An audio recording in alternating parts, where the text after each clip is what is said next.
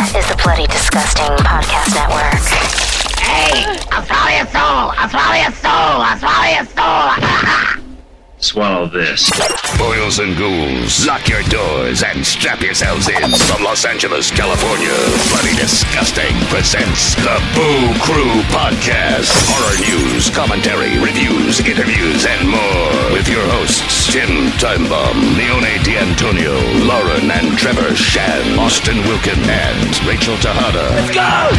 I'm Trevor. I'm Lauren. I'm Leo, and we're the Boo Crew. Welcome to episode 63. This week, we are joined by Kiko Bailey and Erick Wessel from Burbank, California's Mystic Museum. They brought along Jose Cañas from Sam Raimi's Ghost House Pictures to talk all about, if you're listening to this at the time of release, their new exhibit, The Evil Dead, an immersive experience opening September 7th. Hear about the inception of their store and their spooky history in selling occult and haunted items and how it evolved into the unique experience it is today. Open the storage locker for the story of how screen used relics from the original iconic Evil Dead films were uncovered after over 30 years to be enjoyed for the very first time in this incredible space that is a true gem in the LA horror community. So, what are you waiting for? Grab your boomstick and let's go. Hail to the king, baby. Evil Dead. They got up on the wrong side of the grave. Haunted attractions, conventions, and experiences. Cuts. To the front of the line with local haunts. The Magnolia Park area in Burbank, California has become a mecca for horror fans with shops like Dark Delicacies, the only all horror book and gift store in the United States. Halloween Town, made up of three separate locations, each specializing in their own spooky subdivision. The amazing thing is, all these incredible places are merely just a few blocks from each other. There's truly no place in the world quite like it. At the center of what has come to be known as the Monster Crawl is the crowning jewel of the Los Angeles dark arts, occult, and horror community. Bearded Lady Vintage and its sister space right next to it, the Mystic Museum, a blissfully curated collection of oddities, medical specimens, antiques, taxidermy, and occult items available to peruse and to purchase for your own collection. They have provided a home for psychics, a safe space, and a study hall for witchcraft, a lecture podium for your favorite genre actors and directors, a stunning canvas for local dark artists and for their own groundbreaking exhibits that reinvent the gallery experience. Through this careful immersion, what they have ended up doing is something beyond being just another eclectic shop. They've connected with people and have created a community where we line up around the block to visit things like their famous Slashback video pop up, or most recently at the time of this recording, their Munsters and Addams Family show. On September 7th, Mystic Museum is teaming up with Renaissance Pictures to present the Evil Dead, an immersive experience. Joining the Boo Crew in the Speakeasy studio to tell us all about it are the owners of Mystic Museum and Bearded Lady Vintage, Kiko Bailey and Erick Wessel, and from Sam Raimi and Rob Tapert's Ghost House Pictures, Jose Cañas. Yes! Thank you guys so much for making the trip out here. Thank you. We're Thank you for huge. such a great introduction. Oh my Yeah, God. whoa. Yeah. what you guys do for the horror community is uh, beyond belief. It's seriously incredible. And all your hard work has definitely paid off in just bringing everybody together. Thank you. Wow, thank thanks, you. thanks that so means a lot yeah. to us. Thank you. Let's start by going around the room and hearing everybody's first impactful experience with horror cinema. Wow. Where do I start? I just remember Friday nights just watching movies with my family and being able to bring home, or my father, I think at the time, would bring home R rated movies, which we weren't supposed to watch, but it would be horror. And the horror was almost the one exception that you could actually watch, you know, if it was R rated. So I just like grew up watching the movies in the 80s when they came out. And that's kind of like, I think, what a lot of people are missing now is they didn't watch them when they came out, even though they're all iconic now. One of my favorite ones, which stuck with me for years and years and to this day, is Monster Squad. So that's very, very impacted in my head right now. Oh, yeah. The Warner Brothers studio tour lot, they oh, filmed a lot of those key scenes. I don't know what was about that movie. It was just so amazing. And I remember for a short period of time, it kind of got lost in history and no one knew what it was. And Yeah. I kept on mentioning it and like, do you remember this movie? And I even remember one time I just, I forgot the name of the movie, but like, as a kid, it was a big part of my life. And then I was growing up and going through adolescence and teenage and all. So I was like, do you remember this one movie? I forget it. And I would describe it about kids, kind of like the Goonies, but they're like fighting monsters, but they're all universal monsters. Then get back into it. And then all of a sudden, just it has this huge resurgence. And I they deserve it because it's a great movie. There's a documentary about that movie right now. Yeah. Yeah, Wolfman's got narc. Yeah, that's yeah, right. Wolfman There Got we go. Yeah. Which you know is what I said all the time, and I, I used to just scream that line over and over again, and it was, it was awesome. I have a twin brother, so we were running around doing the same thing, and he actually kicked me in the nards. Kiko, how about you? I grew up, my mother collected many, many different horror movies, VHSs. It was just a massive collection. So her and I and my sisters would watch them all the time. And yeah, it was just a very memorable time in my life. And just making sure, obviously, to make sure that all the VHSs were alphabetized. That was like a major thing too. so it's like always had to keep them in order. But, you know, that's kind of how I became into like the spooky world. I thought it was kind of normal. Is there one that stood out that like hooked you? There's so many. I mean, I, I watch like People Under the Stairs. Oh, or, uh, Parents is one of my movie. favorites. I watch that all the time. I like horror comedies too. So like The Burbs and Big Trouble Little China is one of my favorites too. So massive different ones. Nice. yeah. Did you guys ever do Delusion, that immersive Oh no, I have haunt thing? No. Every year they've been doing it in a different historic house just randomly in LA. The first bunch of them were at this house in the West Adams district. They had used this giant home that kind of looked like the Haunted Mansion on the exterior with like those Greek pillars in the front. Yeah. Like the traditional like white mansion. Mm-hmm. And then right across the street is the house from People Under the Stairs. Yeah. That's awesome. Really? That's Yeah. awesome. That's awesome. I think the guy who owns might own a few of those houses in that area and then rents them out for production. So the last I saw, you could literally go online in, in the film location website or whatever, rent Yeah. that house out, and it's completely Oh. empty, but it, it looks incredible inside. and actually, that particular house has a stage inside on the top floor. The people under the stairs Oh, house. okay. Yeah. Yeah. Sounds really awesome. Someone's got to ask him if there's a slide. That Yeah. kitchen cabinet. My house will one day have that. And what about you, Jose? I think it all started for me was always terrified of horror movies, like very scared, vivid nightmares. And one day I was in the fourth grade, private elementary school, and um, our teacher was like, "You know what? I don't want to teach you guys anything today. Here's a movie." Clicks on the creature from the Black Lagoon.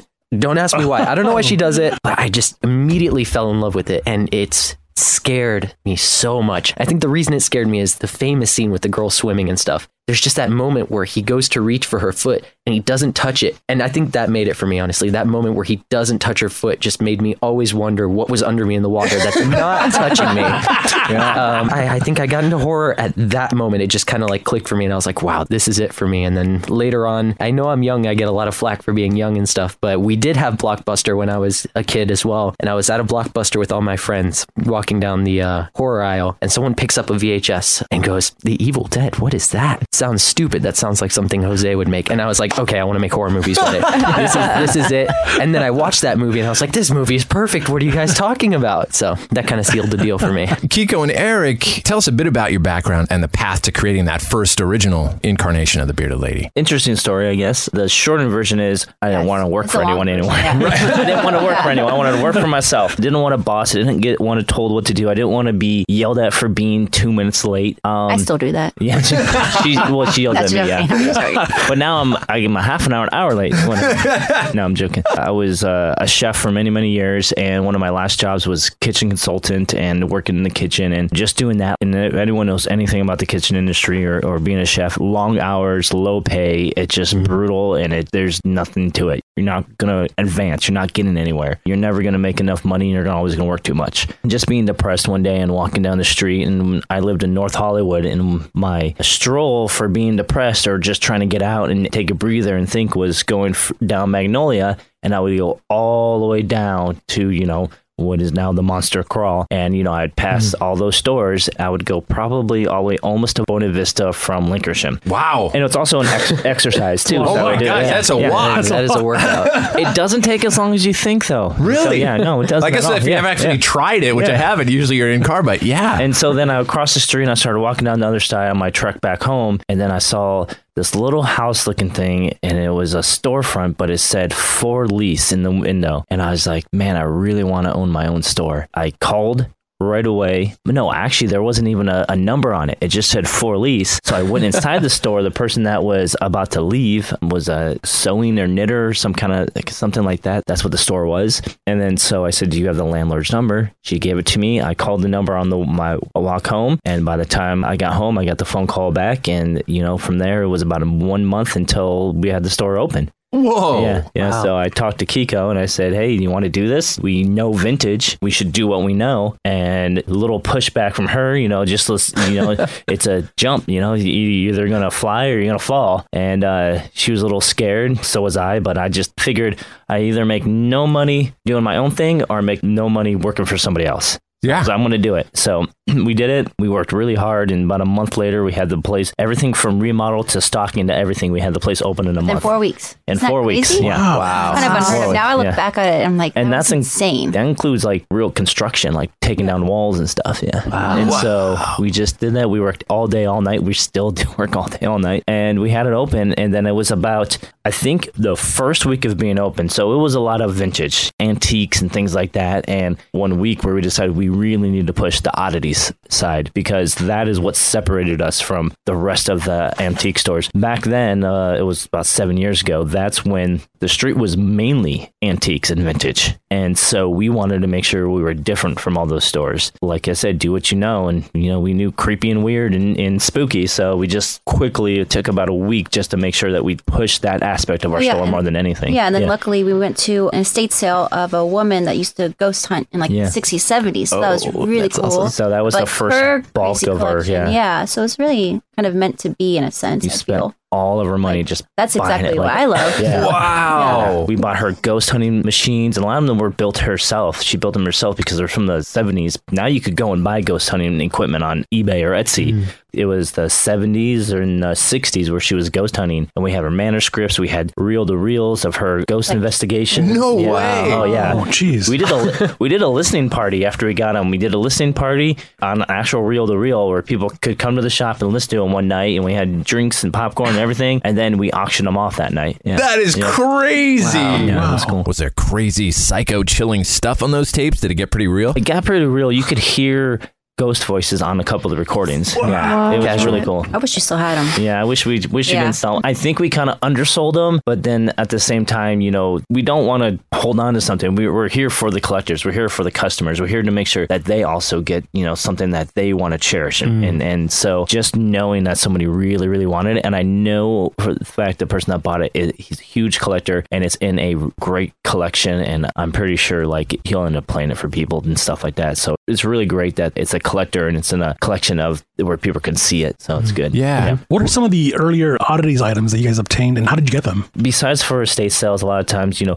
once we got known for it, people walked in and just sell us stuff. We had to search. Back then, you had to search, search, search, search. So if you could think of an outlet how to get something, we did it all. So we spent our mornings waking up early at seven in the morning, even earlier, to go to either state sales, garage sales, flea markets, all of the above, Craigslist ads, eBay. We did all of that all the time. That's how we kind of started and then got to the trickle effect, people knowing who we are and then mm-hmm. contacting us and going from that. So the ghost hunting stuff was a major one that kind of helped stock the store with the supernatural stuff that we really like. And then we're at another estate sale where we got our first human skull. Sold it within four hours of being in the store. Oh now. my Yeah. gosh. Yeah. Oh, you guys got to talk about the one you showed me yesterday. Oh, what did I really old one. The Um, embalming kit. With Yeah. The, oh, yeah. Mm-hmm. So it's like a whole kit, like mm-hmm. a, a oh, mortician's kit from Like like, the tr- 30s or 40s. Yeah, like a traveling kit. It's cool. Oh Yeah. no, no, no! Like the three thousand year old. Oh, the mummy mask. Oh my god! Okay. Uh, That's that's in the museum right now. yeah, so that's in the museum. It's Yeah. a mummy mask. It's about 2,500 years old. Yeah, and that was on loan from the Cairo Museum, but now it's actually going to be permanently displayed in our museum. So we have like antique mummy stuff. We even have the embalming stuff where you they would take the spoon up the nose to get the, The get brain. the brains Yeah, out. yeah. Yeah. So we have Like an original mummy of those bandages. bandages. Yeah. Do you go out and sometimes source this material from actual museum collections at times? Well, that was like um, you know a friend of ours who works closely with us, who is an anthropologist who ha- did a European trip and or not Egyptian. European Egyptian. He went to Egypt, and because he's a, it was an anthropology major, he got to go through some digs that normal people can't go through. So it was like an education thing. So he's like, okay, you could go through. And when he told people, hey, I'm affiliated with the Mystic Museum, they're like, here, take it, take it, take it. they really dig up a lot of stuff, but mm-hmm. they want it to be seen. So they want it to be in museums. So if they find that you can get it into a museum. You know, you have to fill out a whole thing though and, and everything like that and make sure you have it insured and everything. But then they say you could have it right now and you just give me your address and we'll ship it out to you. And they double check to make sure the museum's a real thing. And then, you know, you get it. And then that's it.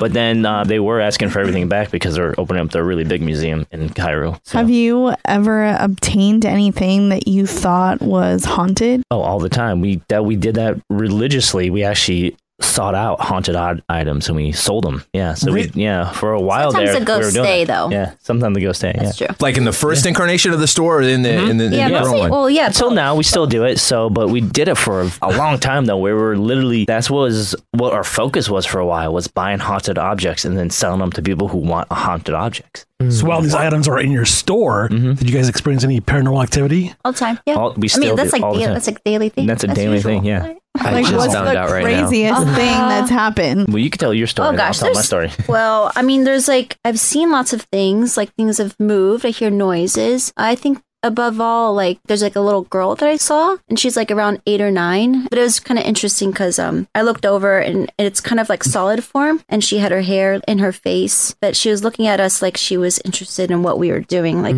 it wasn't scary at all. Like I knew it wasn't like she was just trying to be um creepy because it looked creepy, but I knew it wasn't that intention. A few months later, one of my psychic medium friends came by without me telling her the story. She said that there's a little girl here. She's about eight or nine, and she has her hair in her face and she's playing hide and seek in it. That's what I saw, but that's why I knew it wasn't like a scary thing to see because she's kind of playing. So that was very interesting. think you guys are gonna have to do this What? exhibit by yourself. I know, right? I know we're Later. Yeah, yeah. You lost one. Oh. Wait, uh. wait till you stay late night and Yeah, help out. late night. Oh. Late night is when it happens, especially when you're by yourself and you're trying to get some extra work done. The music will cut out for some weird reason, of course, and Or it'll, yeah, it'll stop and Yeah. then start again, but And it never a does that. Very high volume. Yeah. Like, Wow. It'll just stop and then all of a sudden the, the loudest volume it could and do. you're like, It's when they "Oh, like the music. dope." when you look at your phone, or Sonos. so we have a Sonos, so everything's linked to your phone. You could manage it through your phone, and you'll see the volume knob. Someone's fingers on it moving back and forth, but it's not doing it. You see it moving. What? When that happens, I like I'm out. I'm up. Yeah. yeah. I'm done for the night. That's the ghost telling me I'm working too hard. In your hypothesis, would you figure that these are entities that were attached to items that were once haunted that were brought in? I think it's a little of both. So there's going to be some attachments for sure, but then there's also because we're so accepted of that, it's almost a safe haven, like a waiting room, you know, Yeah. for ghosts. You know, If for- I was yeah. a ghost, I would want to haunt our place. Our place is cool. Hell yeah. Like, I got an idea. You guys got to mount these cameras. Yeah. Oh, live stream it after you leave. Right, Oh, yeah. How would you go about again, like acquiring haunted objects? Would it be just a word of mouth thing? Would someone just walk in and be like, you know what, I can't have this in my home anymore? Will you take it? And you're like, okay. Mhm, that's exactly what happens. Wow. wow. For example, are there a couple of items that you can talk about in particular that had an interesting story? this photograph or is a portrait, like an 1800s portrait that a friend's mother who runs estate sales found it and gave it to her son. And he started experiencing a lot of like bad things in like his house. heard voices. Voices, things being thrown, stuff like that. So when it comes to haunted objects, sometimes you just don't throw it away. You feel like you want to like give it to somebody or do something. It's like you, feel like you just don't karma? destroying I it. don't So even worse. I get that feeling when people say, "I just don't want to throw it, but I want to like make sure that it goes to the right place." Mm. So he was trying to give it to people. I think one time he gave it to a friend, and then a few weeks later, it's at his front porch. Oh. Yeah, and sometimes the friend says, "I don't even know what happened to it. Like I lost it, but it's back at his front porch." What? And so that happened over and over again with him. Then of um, course, then he's like, yeah. "Oh, why not? I bring it to, Yeah. to us." That's, that's Yeah, how we and got then it. so he Yeah. came to us, and then I framed it. I kind of made it all nice and neat, and almost like gave it like a new life, like acceptance. But the cool thing about it is the front of it. She's like dressed, but she has this little pendant like on her neck. It looks like a little plus sign, and that's actually a pagan symbol. Ooh. And that's good to know because there's more to the story. Then in the back, in what language was it? in Swedish. In Swedish, it says, "Look from afar, do not look in the eye." or no, don't something- touch, right? Or don't touch, or something like that. and of course, we didn't Yeah. know. We didn't. Yeah, so I'm so we are. it. Yeah. yeah. Like, too late, you know? That's. Basically, somebody already put a warning on it. Holy. And it's from like, and it's Yeah. and it's a super old warning, like, yeah. from the 30s or so. Yeah. There's a And- movie there for Yeah. sure. Yeah. And so, but here's the freaky thing. So we finally have it. The actual medium came in and it was in a, the little tiny side room. I don't know if you remember the first shop and there was a kind of like a side room and to the main room that you walk in. It's all those tiny little stores. Didn't even get in that room, but she looks over and she said, someone's talking to me. She's like, there's a lady in there and she's a high priestess. And sure enough, when she goes and she's like, yeah, see that symbol around her neck? That's a symbol of a high priestess. Yeah. So we're like, Whoa. whoa. But then everything's fine. She's like, she likes to hear you're giving her a home. You respected her by framing it, stuff like that. So everything was doing well. And then the guy who gave it to us, all of a sudden he's like, it's happening again. The picture's coming back to me. I was like, what do you mean? Come, I was like, I'm not giving it back to you. He's like, I'm gonna have to ask for it back because I think I'm supposed to be on an episode of a haunted TV show and they want the picture back. and so that was so that was pretty funny, but I don't know whatever happened to that. I don't know if that got filmed or not got filmed, but yeah, it was supposed to be for he was supposed to be in an episode of one of those haunted shows and pretty interesting. I was like, whoa, We're gonna walk outside of this house and it's gonna be waiting. yeah, for it's gonna be there. It's gonna be right there. No. so cool. the thing is, is it's really good to know about entities and ghosts and spirits and however you want to call them is that they're all not bad they're all not evil. We consider especially the ones that are in our shop right now almost like our good luck charms they're there to protect us they're there to you know help us out so it's not just an evil entity it's not just No, just- I don't think so at all. not No. at all. Was there anything ever returned because it might have felt evil or unsettling? we have stuff anonymously returned to us in the mail all the time Oh shit! yeah some of it i think is just someone else just overreacting Yeah, like right. you mm-hmm. know a tarot deck got returned to us once Now, with so much heart that goes into a lot of the search of finding these things, they're very much all handpicked with care and purpose. Is there anything that is really hard for you to let go of? everything I think yeah, everything. Is it heartbreaking for each little thing to leave the store in a way? not everything, but like I mean uh. that's kind of how the Mystic Museum came about. Is like we started collecting lots of spirit boards and things like that, and just like they're super hard to find these days. Like Yeah. like early 1900s. So it was more like a way for us to purchase them and not sell them, but have them on permanent display so people can view. So that's kind of how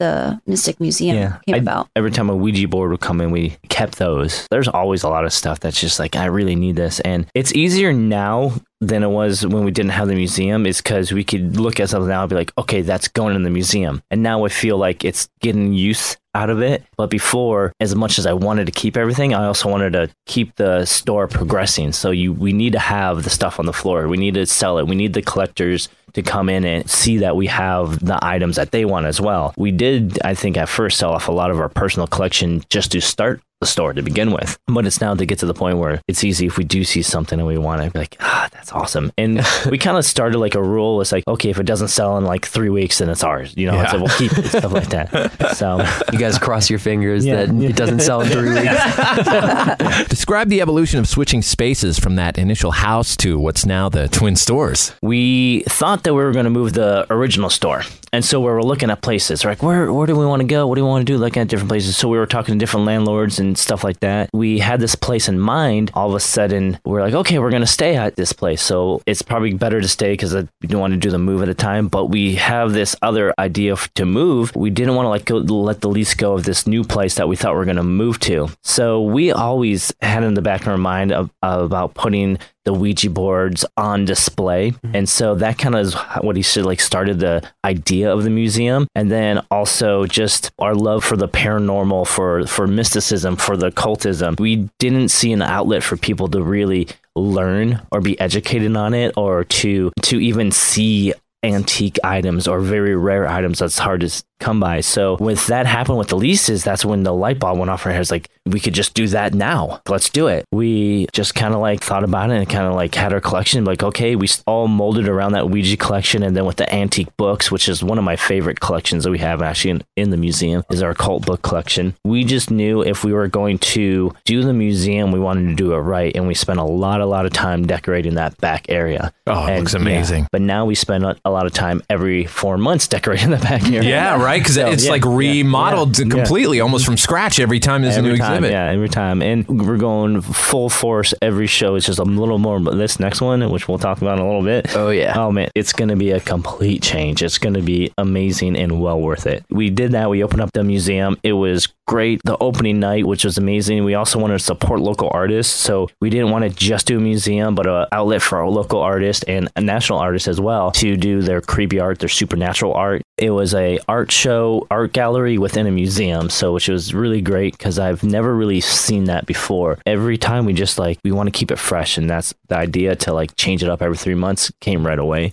which is great. We were walking back and forth and working on both stores, and it was like, even though only a few blocks away, it was still kind of hard on us. Sure. When we saw that the place next door is coming available, we're like, this is just an opportunity to make it one giant, like, awesome location for people could come and not only look at the vintage and oddity stuff, but they could also go to the museum and do that, and it become like a whole day trip for people to do. It's not just a shop; it's more of an experience as well. Sometimes people will hang out in the front, and not even know that the museum's actually in the back. Yeah, a lot of times we're like, "This is the museum, right?" It's like, "No, it's in the back." Like, that's very, it's a very nice there's more. compliment. Yeah. I want to know more about this occult book collection. We have everything from palmistry books to witchcraft books, occult books, and even old magic books. We have an old book, probably from 1700s. That's an old magic book, pre Houdini. It actually uh, features Houdin, who is where Houdini got his name from.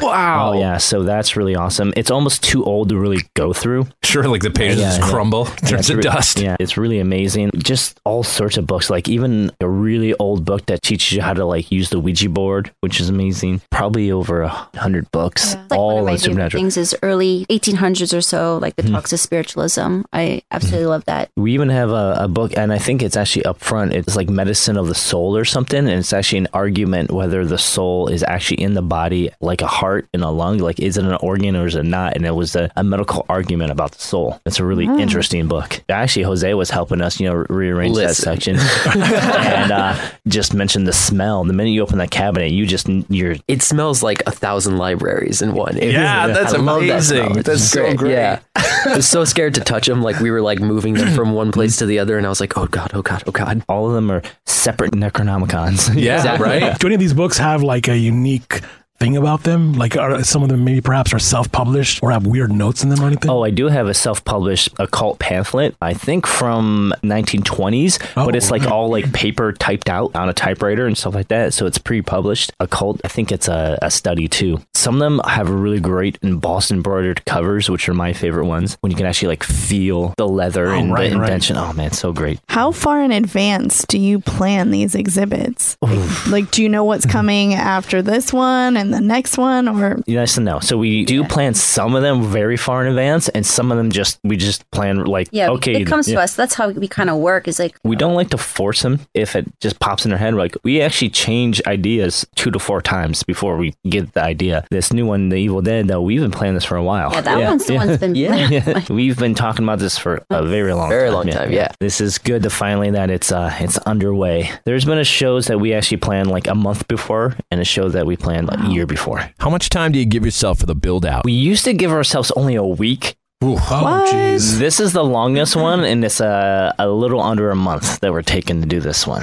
So it's great. So and because I mean, you do a lot of stuff though, like the Munsters one, for instance. You're in there making the spot. You did the Dragula. The recreations like screen perfect. So a lot of that stuff you're doing yourself. Those builds, the shape of water tank that you had, Yeah, yeah. life size. Oh, that one was oh, crazy. Yeah. yeah, I do it all myself, and I'm I'm learning to accept help, which is awesome. This one we definitely have a lot of help, thanks Jose, and we're getting some friends and volunteers for this one because we wanted to make it bigger and better than any show. We want every sh- next show to be bigger and better than any next show. But for the most part, yeah, I, I do kind of like I like to have control of the designs of stuff like that. I'm very meticulous, and I want to make sure it is screen accurate the best that you could get it. Like the Dragula was really hard because you have to find parts that look like they're antique parts from when they bought them and built it back in the day. That's really hard. Be you either have to I have to make it myself, or if I have to find other things that I can combine together so they look like that piece. Or I get lucky enough to actually find the antique piece that it was and I use it. What's important about that for you? I mean, when you walk in the store, if you haven't been in the store, you're listening to this, you haven't been in the stores, the art direction is impeccable. It's enchanting when you walk in. And when you were talking about some of these items that we're talking about, why is that so important to you?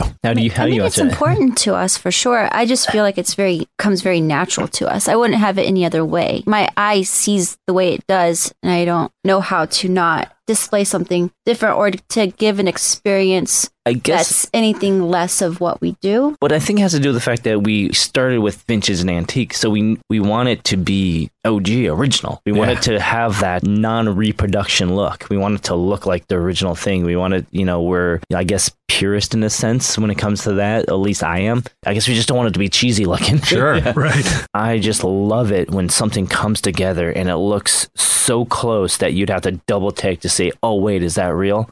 There's been a couple compliments I got from a couple things that we've done. One is the chair from American Horror Story. Oh my God, we yeah. recreated the voodoo chair. One of the makeup artists from the show came to the exhibit and said, well, "How did you get the chair?" I was like, "I built it." They're like, "Oh."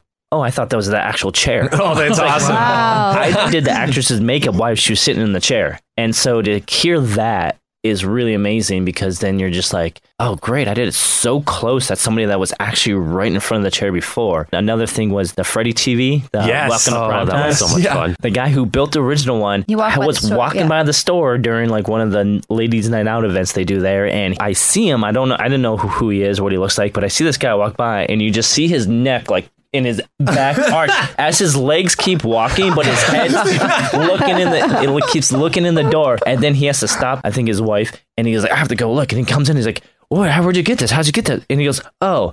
That's not the real one. I was like, oh yeah, I built it. He's like, yeah, I built the original one. I was like, Wow. I was like, oh my god, did you? I was like, you should come back when you have more time, and you know, it'd be awesome. So it's really good to hear that from people. So That's a trip. That's now I want a spot underneath our stairs. yeah, Yeah, well, Erick's the guy. Yeah. So we'll talk after.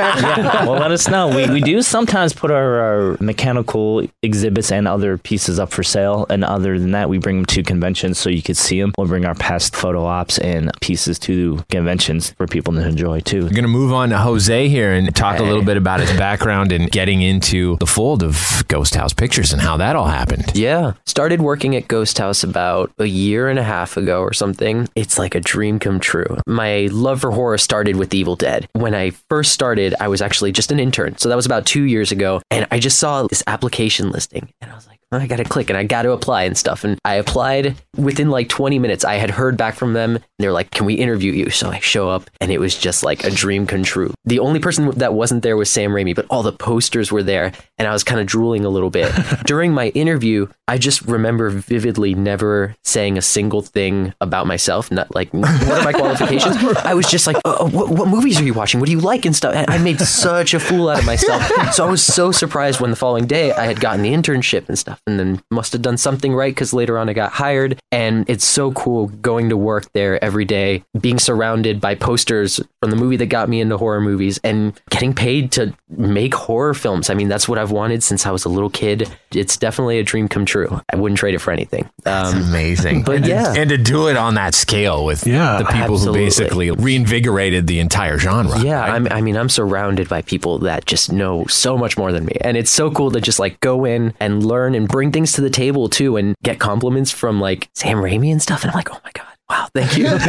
That is so cool. And I feel like you are meant to be there because anytime I see those postings for those jobs Mm-hmm. and I apply, I never hear anything back. So, like, you were meant to be there. If you they Well, called thank you, you. 20 minutes after, oh my yeah, gosh. I know, I know. Like, I, thank That's so great. That's so lucky. great. How did the whole idea of doing the exhibit with Mystic Museum all transpire? It's a little bit of a crazy story. One of the first few months that I actually started at my job there, I got a call from Rob Tapert, who's the producer on The Evil Dead, and he was like, "Hey, meet me in North Hollywood." And I was like, "Okay." So I go to North Hollywood and then go to this storage unit. And he's there, and there's just a gigantic, cavernous storage unit.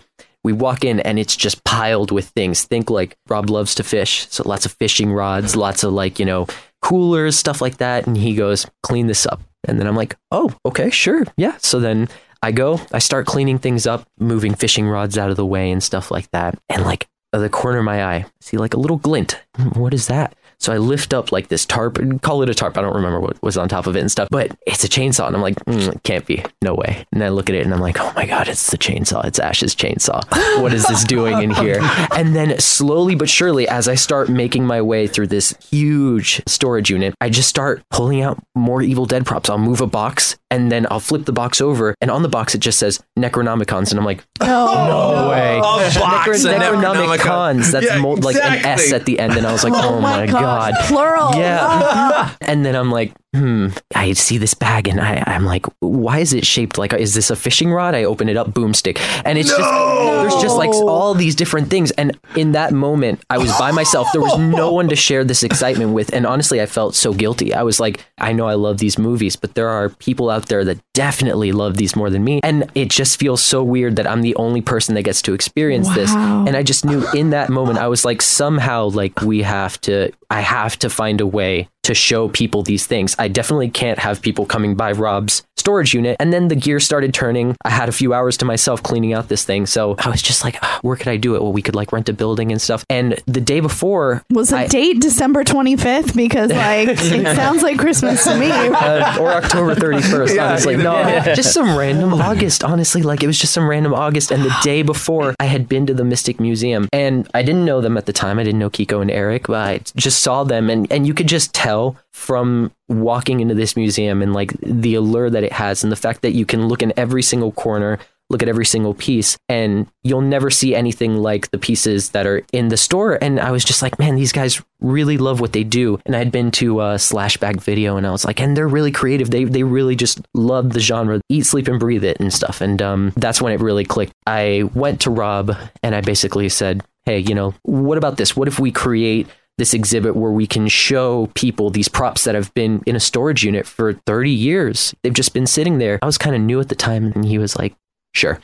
Uh, and then and then he was like, "You just run with it, do what you want and stuff." And I was like, "Okay." Cool. I want to say like about a month later, I showed up at the museum and stuff, and I was like, I've got all these Evil Dead props. I don't know what to do with them. Let's do a show. Erick was there, and he was like, "By the way, I'm Erick. Nice to meet you." And I was like, "Oh, hi, I'm Jose." And um, then we just started. It's been a long journey Yeah. since, and here we are, about two weeks away from opening night. Wow. It's great. Yeah. What a I mean, story. I mean, that's like here not story because that just means that like what we have done and accomplished is actually catching the attention of people, whether intern or non-intern or other people or artist or just museum enthusiast, and to the point where they remember us and they think about us and want to our help with their projects or we want their help with our projects and they're like yes we want to work with you guys and i think that's the beauty of this city and what we do is being a community and willingness to work with each other and create something amazing for the rest of the community Back to the going through the storage unit for a Yeah. second here. So this stuff probably hasn't even been touched for the most part. I can guarantee it. Maybe it. even ever since the production wrapped. I can guarantee it because it was literally it was so dusty Wow. that I I had to like wipe the dust off it myself. Definitely, no one's touched that stuff uh, since. So no one has seen this stuff. i touched some of it Yeah, I bet you guys did. We've I'd definitely touched it yeah. since. Promise. Yeah. So like, it's amazing that any of it really still exists because back in the day, right, actually holding on to screen use props and things from film productions is a relatively new thing. A lot of that stuff was just thrown out. Exactly.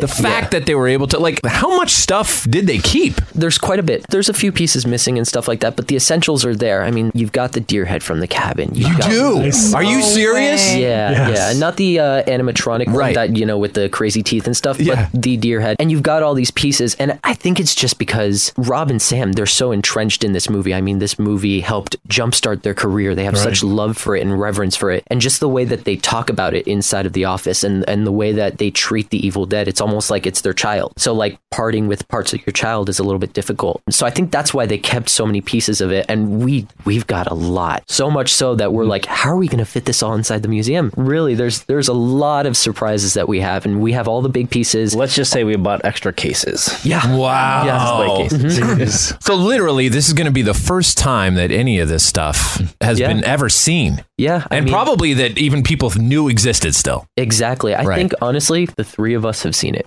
Yeah. Yep. Wow. That's it. Cool. Did you have to select? Like, is there so much you had to select? Like, okay, what are we going to actually have? Yeah, and we're still um, going through that still going process through right now. yeah. Yeah, I mean, again, like it's almost like a baby. Like it's hard to part with, and we're like, wait, how are we not going to show this piece and Yeah, stuff? like, so what, we're what about this one? What about Yeah. that one? Oh, look at this. having look at that. in-depth And, like, conversations yeah. and stuff like that about what it is to keep inside of the museum. Oh How what works. fucking fun, right? Yeah. Like you guys get to zip through all this amazing pieces of history. Yeah. it's like being Indiana Jones. It's like walking walking into King Tut's tomb, mm-hmm. basically, right? Being the first ones in King Tut's tomb. It was. And It was checking it out. Yeah, it was crazy. Ah. Like I remember we did inventory recently, and what should have taken about thirty minutes took about two hours because we were just kind of like drooling and we were trying not to get our drool onto the props and stuff. And it was just like, wait, wait, wait, is this this? We and forgot we were working. We were just like, That's so Yeah. fun. and there's like there's some crazy like there's just a napkin amongst all these props and stuff and on the napkin it's just like a very crudely drawn map on how to get to the cabin stuff. it's like oh, pass pass this rock on the left and you know take a right from there and then drive for two miles and there's the cabin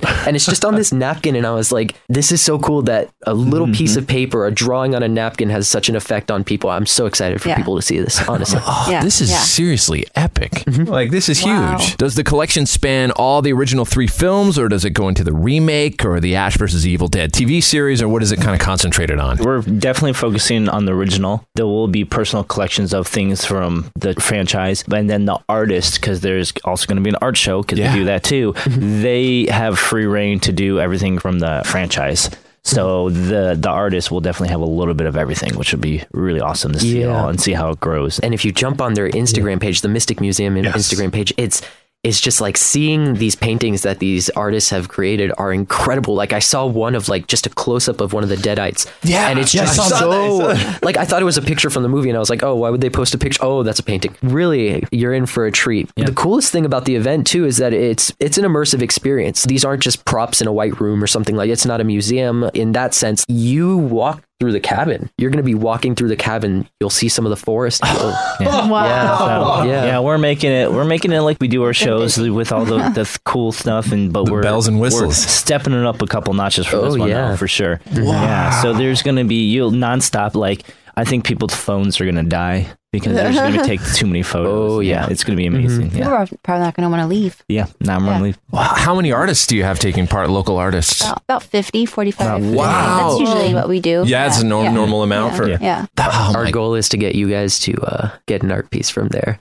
oh hell yeah, hell yeah! I think they saw one of the artists at Spencer, Charnas. Are you serious? From Ice Nine Kills? Yes. Yes. yes, Yeah. yes. Wow, that's right. Hey. He's been a Boo Crew guest in the past. That's awesome. That's so killer. Yeah, we've got stuff from the Mystic Museum all over here. Too. yeah, we've been shopping there for a while. What a cool thing. So, is there any other events that you guys are planning? Like, what about like Raimi's involvement or any of those guys uh, ever talk about? Oh, maybe we'll show up there. And, Oh, yeah, absolutely. So we have a lot of involvement from the original cast and crew from the movie and stuff. This entire event has been Sam Raimi, Bruce Campbell, Rob Tapert approved. Like they've been in it every step of the way, approving, making sure that everything looks great and captures the feel of the movie. There are partners in this. There's a reason that it's Mystic Museum and Renaissance Pictures present Evil Dead an immersive experience. It's blessed. yeah, it's it's been blessed by Bruce Campbell on Twitter a couple of days ago. Yeah, I saw that. That's I kind of like amazing. beat myself a little bit. It was, uh, we are um after the opening going to be planning a a signing with some of the cast that will be announced at a later date. So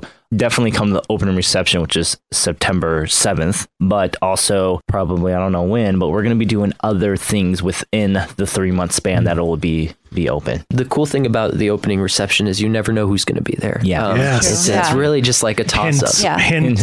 Right? Yeah. Exactly. Oh my God. I'm so excited for this. Yeah. Seriously. So, yeah, I'm the like reception is going to be amazing. And we're going to, I think we're expanding. So we'll have a lot more room for people for this opening reception. Definitely food, drinks, DJ, entertainment. This open reception is also going to be stepping it up a few notches from our other ones, too. Yeah. So it's going to be amazing. Should just destroy the bank a couple doors down, build into there, take out half of Magnolia. yeah. Wow. It's really cool too because there are some people that might not be able to attend the actual event, but they've kind of put their stamp on the museum as well. Like we've got some people who worked on making the props in the movies from the original films, and they've been donating part of their personal collection too. And it's really cool to just hop on the phone with them and hear the, their excitement that all these props get to be displayed and stuff. And they might not be able to see it, but they're like, oh man, like people finally get to see these things, these works of art and stuff. So Is Tom um, Sullivan one of them? Yeah, we spoke to Tom. That's So, awesome. Yeah. mhm. Designed the Necronomicon for the first yeah, for designer first of the film. Necronomicon. And Joe LaDuca, of course, he composed all the scores for the Evil Dead films, even Ash versus Evil Dead. I think the only thing he didn't do is the remake, but he curated the music for the event. So uh, when, Oh when my walk God. into the event, Yes. what you're hearing is what Joe LaDuca wants you to be hearing. It's, it's really, really cool just to hear everybody, like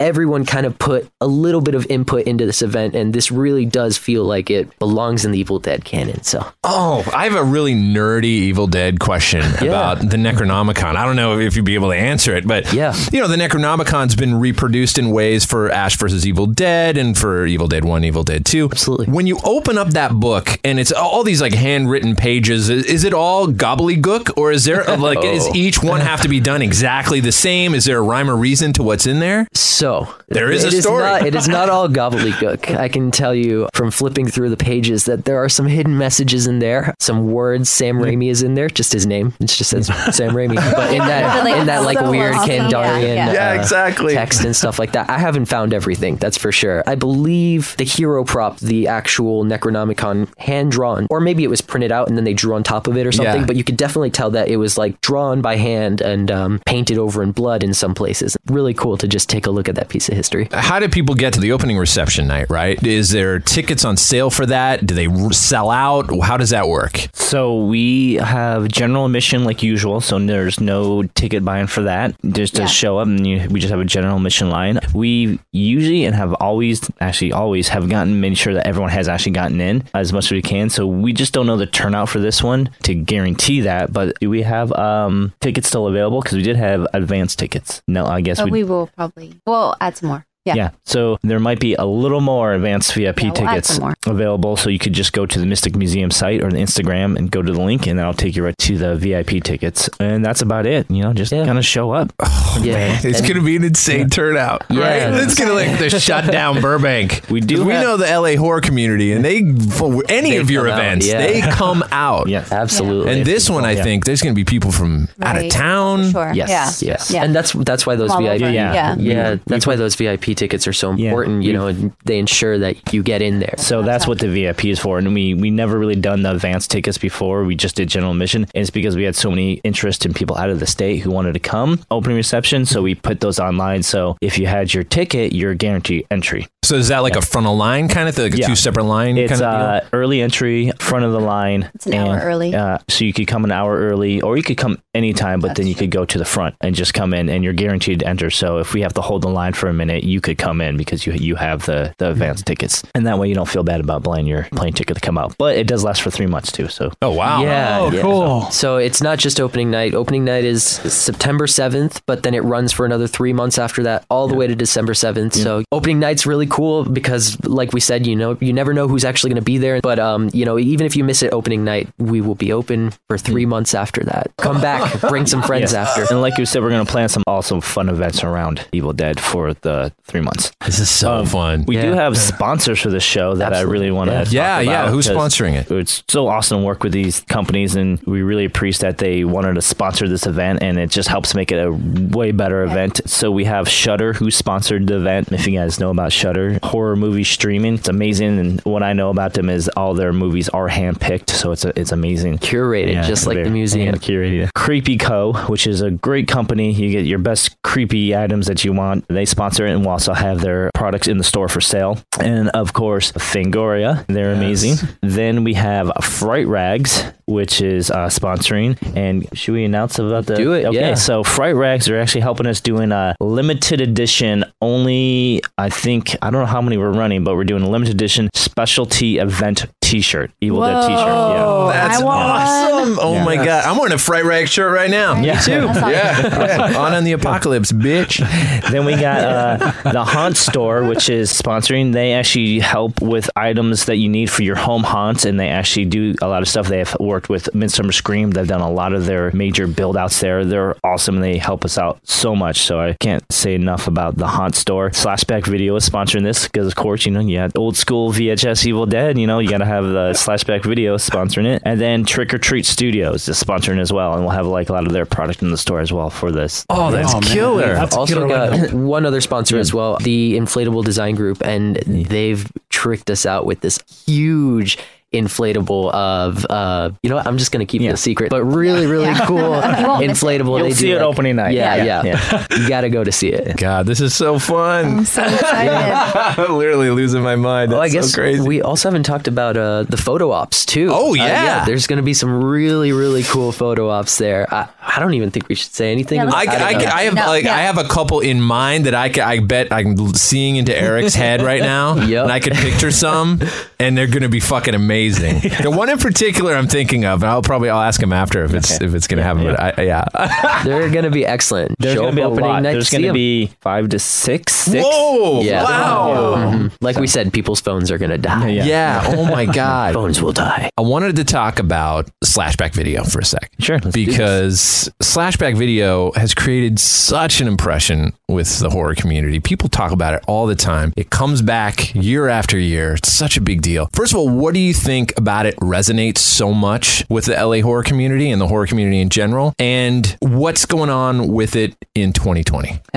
All right. So, what I'll tell you what I think how resonates. Obviously, there's Ryan Sierra, who's also our partners on that too. Yeah. And they're not here to tell you, but I was just talking to them because they have a great passion for this, and it, it's just one of all of our passions. For me, what resonates is definitely the nostalgia of it. Remembering going to the VHS store when you're a kid to rent a movie. Remembering how when you went to the VHS store, that's probably how why you started liking horror because you just see the horror section and, you, and it was the art. The VHS cover art, Right, and that's what attracted you. And if you went to a mom and pop shop, you probably saw the cover art. You it wasn't just in a clear clamshell case with a little tag with the you know you had to bring it up, but you saw the posters and how you obtained your posters is you asked the the owners like, can I have that poster when you're done with it? You know, and the standees that you you fished out of the dumpster after they another new release came out. I did all that shit Yeah. all the time. so just that remembering and the feeling and how like people aren't don't get jaded about getting old you're forever young by remembering what made you who you are in the horror community it's horror it's that a lot of people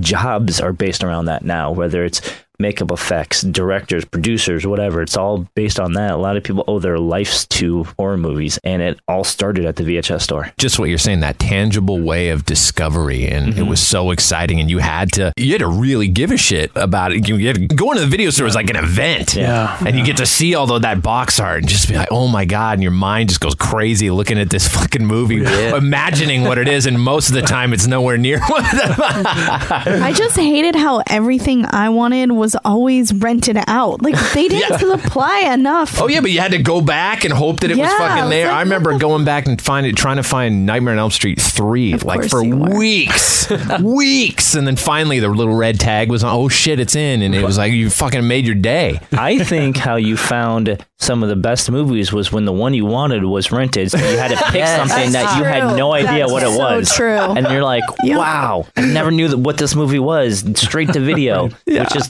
most horror movies, I think, Right. in the 80s. Yeah. Do you have anything to say about? No. Okay. You said it all. Yeah.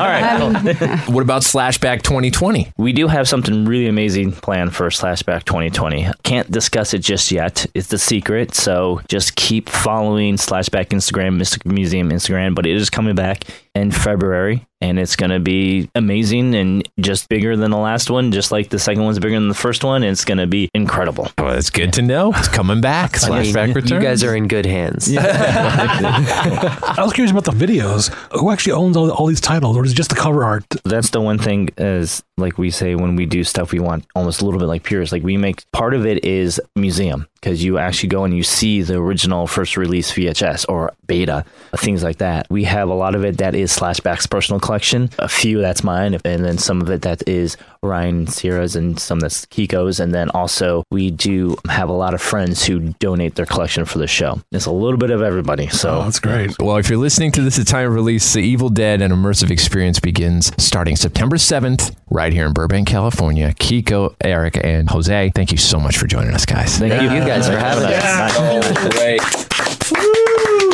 Shut it off. Conda. That was the Boo Crew Podcast, episode 63. Special thanks to our guests Kiko, Erick, and Jose. Follow the Mystic Museum at the Mystic Museum and Bearded Lady Vintage at Bearded Lady Vintage on Instagram, where you can get tickets to the Evil Dead an immersive experience. If you are listening to this at time of release, running from three months from September 7th. This is the Boo Crew saying, groovy. Wow, that actually sounded like Bruce Campbell. I'm pretty good. Thanks for listening to another episode of the Boo Crew Podcast. Haunt the Boo Crew at talesfromthebooCrew.com. Tales from the Boo Crew on Facebook and Instagram. Follow us on Twitter at Tales from the Boo. The Boo Crew is Tim Timebomb, Leone D'Antonio, Lauren and Trevor Shand, Austin Wilkin, and Rachel Tejada. The Boo Crew is produced by Lauren Shand, chopped and sliced by Trevor Shand. The Boo Crew is a TSP creation, part of the Bloody Disgusting Podcast Network. Bye.